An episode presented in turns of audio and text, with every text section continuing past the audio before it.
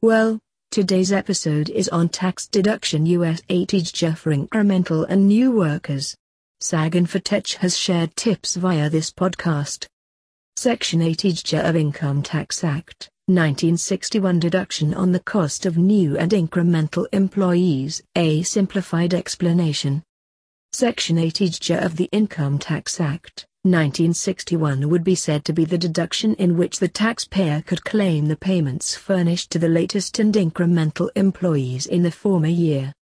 So let's start. Provisions of Section 8 in an easier Q&A format. Which kind of taxpayer enables to take the deductions US 8 The taxpayer who is needed to get audited US 44 AB. The taxpayer has the income from any profits and gains derived from the business.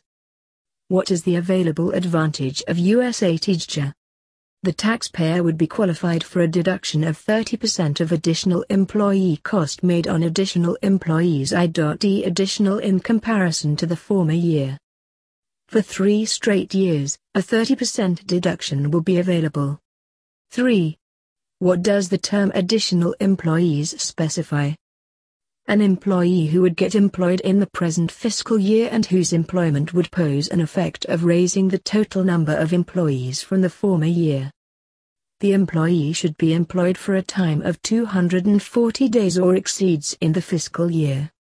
4. What does the term emoluments specify? The same rendered any sum field to an employee in exchange for his or her employment services, the same does not engage employer contribution to PF or pension fund. Make sure you subscribe to the podcast so you never miss an episode.